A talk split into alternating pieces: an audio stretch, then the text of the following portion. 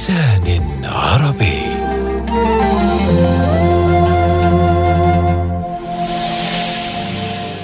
قد يجول في خاطر البعض عند الحديث عن المقامات إلى بديع الزمان الهمذاني أو إلى الحريري.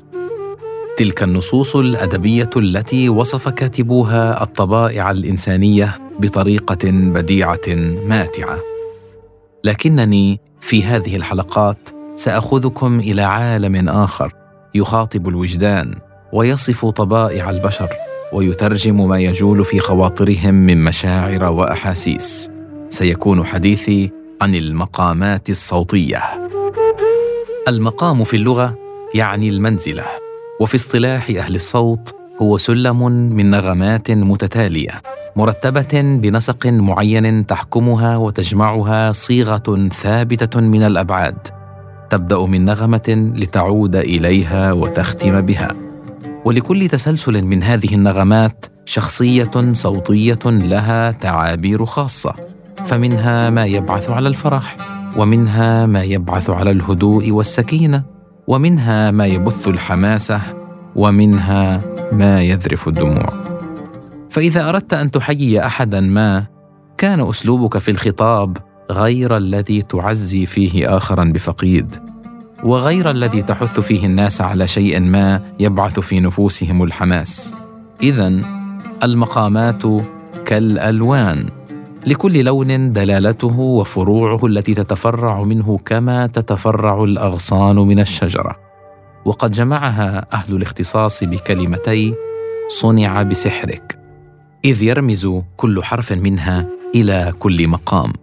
فالصاد لمقام الصبا والنون للنهاوند والعين للعجم والباء للبيات والسين للسيجه والحاء للحجاز والراء للرصد والكاف للكرد. وقد لحنها المنشد محمد الغزالي بطريقة سلسة للتوضيح أؤديها لكم. مقام الرست والعجم جميل.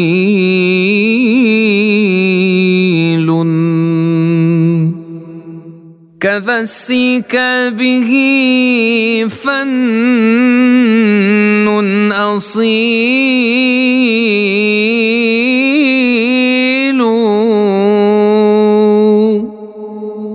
وبعدهما الصبا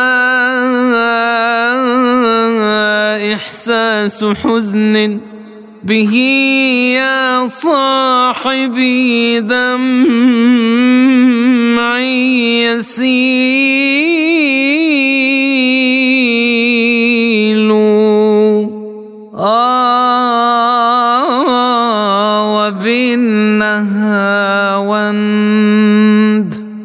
وبالنهاوند والكرد ستلقى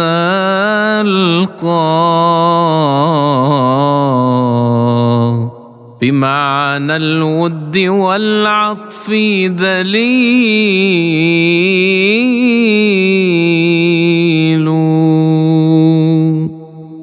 وإن رمت الأذان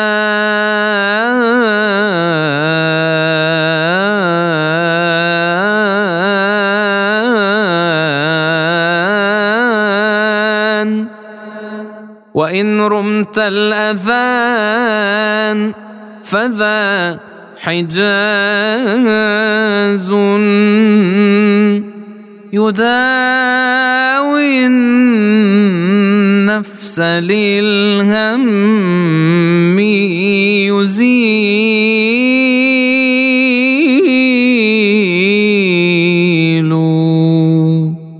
ولحن بالبيات.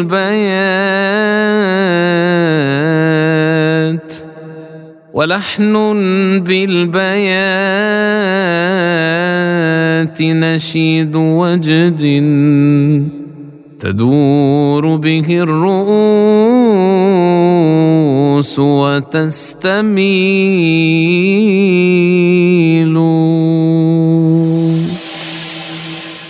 اذا فالمقام إقامة حالة نفسية ومزاج خاص بين المؤدي والمستمع على حد سواء.